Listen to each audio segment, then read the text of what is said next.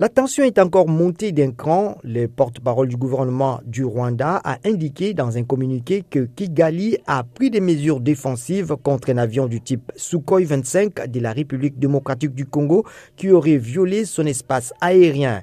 Côté Kinshasa, le porte-parole militaire a confirmé à VOA Afrique que l'avion a bien essuyé des tirs en provenance du Rwanda.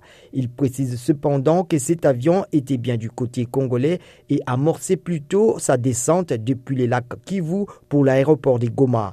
Pour sa part, le gouvernement de Kinshasa, dans un communiqué, a immédiatement condamné et dénoncé violemment cette attaque et dit se réserver les droits légitimes de défendre son territoire national et promet de ne pas se laisser faire. Kigali accuse Kinshasa des récidives et rappelle que c'est la troisième fois qu'un tel incident s'est reproduit.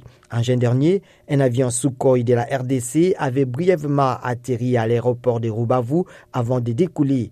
Après cet incident, Kigali avait mis Kinshasa en garde.